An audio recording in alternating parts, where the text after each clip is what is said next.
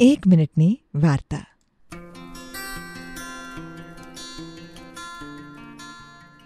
ગામમાં ખૂબ ગરમી, એક મજૂર ચાલતો ચાલતો જતો તો ખૂબ તરસ્યો થયો. એક વેપારીની દુકાન જોઈ.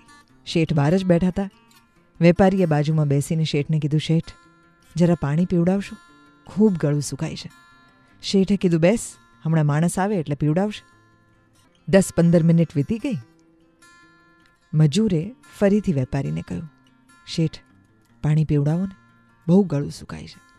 શેઠે કીધું, બેસ કીધું ને, હમણાં માણસ આવશે એટલે પીવડાવશે. બીજી દસ પંદર મિનિટ ગઈ.